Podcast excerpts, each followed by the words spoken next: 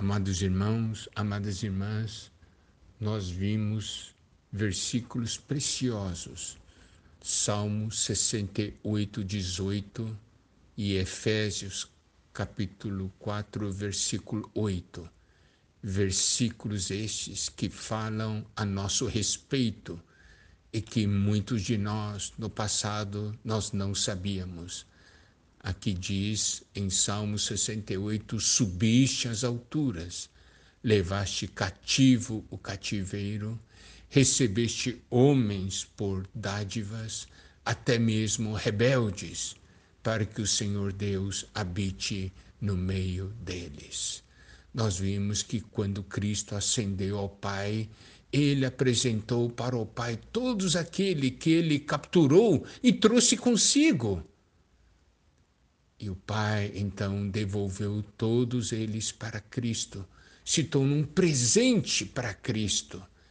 Você sabe, nós fomos um presente que Cristo deu para Deus como resultado da obra da redenção. E também nós somos um presente de Deus para Cristo, para nós sermos parte de Cristo, parte do seu corpo. Ah, como eu amo esses versículos, porque mostram para nós essa realidade. Nós que éramos cativos de Satanás, fomos libertos e hoje nós somos cativos de Cristo. Nós pertencemos ao Senhor, nós somos dele. Louvado seja o Senhor. Então, nós podemos ver Cristo nos deu ao Pai e o Pai nos deu de volta a Cristo.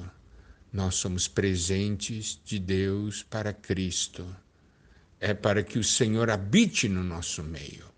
Agora, em Efésios 4:8, referindo-se a esse versículo de Salmo 68, 18, dizendo: Quando ele subiu às alturas, levou o cativo o cativeiro e concedeu dons aos homens.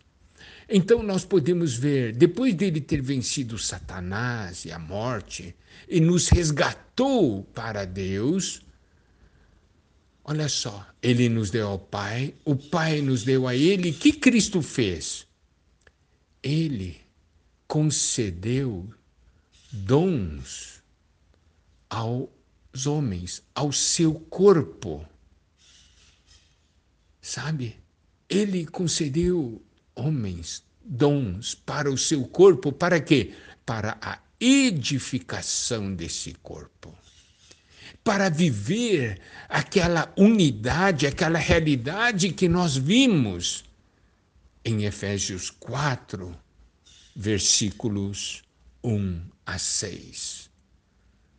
Puxa, isso é algo maravilhoso. Então, observa só, ele concedeu dons aos homens.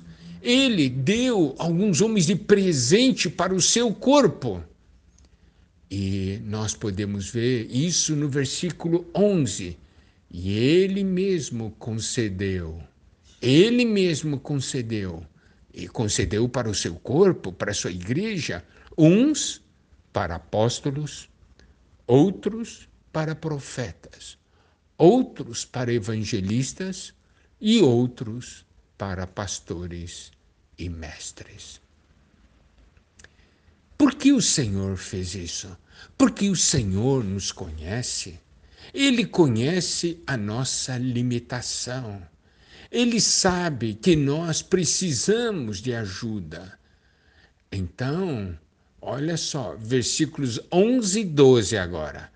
Ele mesmo concedeu uns para apóstolos, outros para profetas, outros para evangelistas e outros para pastores e mestres, com vistas ao aperfeiçoamento dos santos, para o desempenho do seu serviço ou para a obra do ministério para a edificação do corpo de Cristo.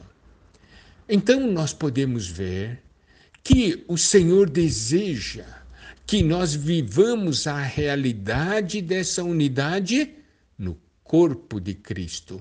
O corpo de Cristo deve ser a expressão dessa vida de unidade.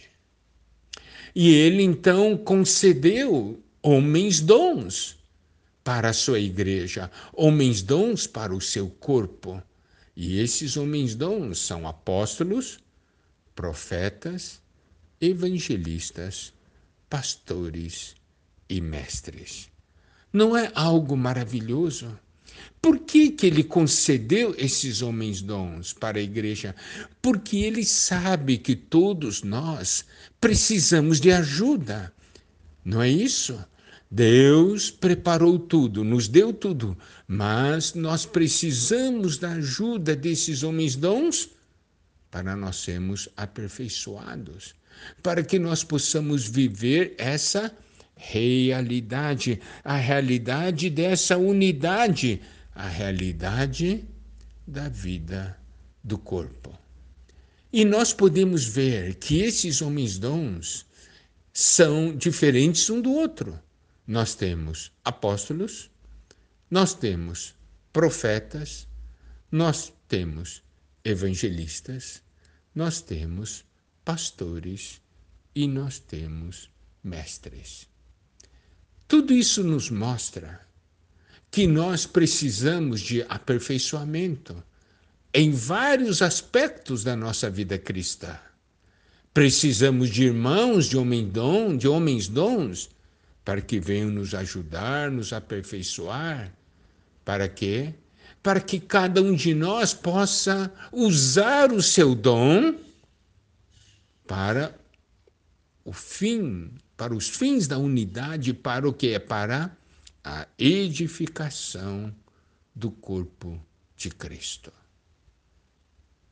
Vamos ver esse ponto de uma maneira um pouco mais profunda se o Senhor permitir, nas próximas mensagens.